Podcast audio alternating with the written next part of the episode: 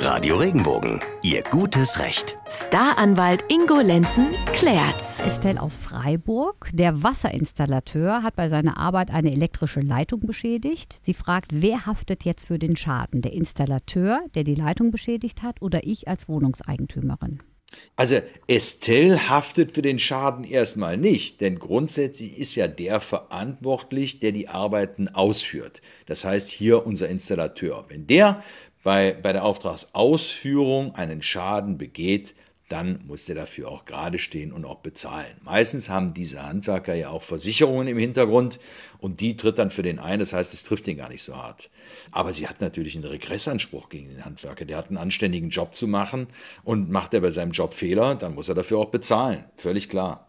Wenn der sich wehrt, zum Anwalt gehen, und der soll dann ein Schreiben aufsetzen mit einer Fristsetzung, binnen derer dieser Installateur den Schaden bezahlt. Und wenn er das nicht tut, dann kriegt er eine Klage an den Hals. Jetzt frage ich mich nur gerade, wie das praktisch ist. Jetzt ist die Leitung kaputt, die muss ja reagieren. Ja, also ich weiß jetzt ja. nicht, was da alles dranhängt. Darf ich dann, also was heißt darf, aber ich würde es dann wahrscheinlich einfach tun, weil man es muss, das reparieren lassen und dem dann die Rechnung schicken. Also du musst jetzt nee, nicht abwarten, das oder? Das darf man nicht. Siehst du, ah. Ja, nee, das darf man nicht. Also man darf nicht gleich einen anderen Handwerker beauftragen, diesen Schaden zu beheben, sondern man muss demjenigen, der den Schaden verursacht hat, die Gelegenheit geben, das selbst zu tun.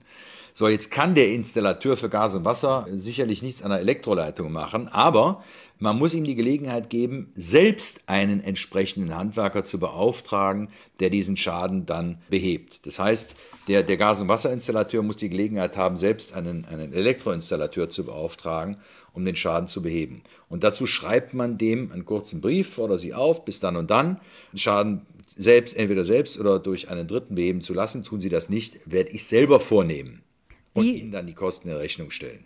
Wie lange darf ich da? Eine Woche? 14 Tage. 14 Tage, okay. Wenn das aber jetzt ganz brennend ist, nicht? ich weiß ja nicht, wie stark die Elektroleitung da defekt ist, ob die vielleicht einen weiteren Schaden verursachen kann, kann man auch kürzere Fristen setzen, auch von drei Tagen, kein Problem. Danke, Ingo.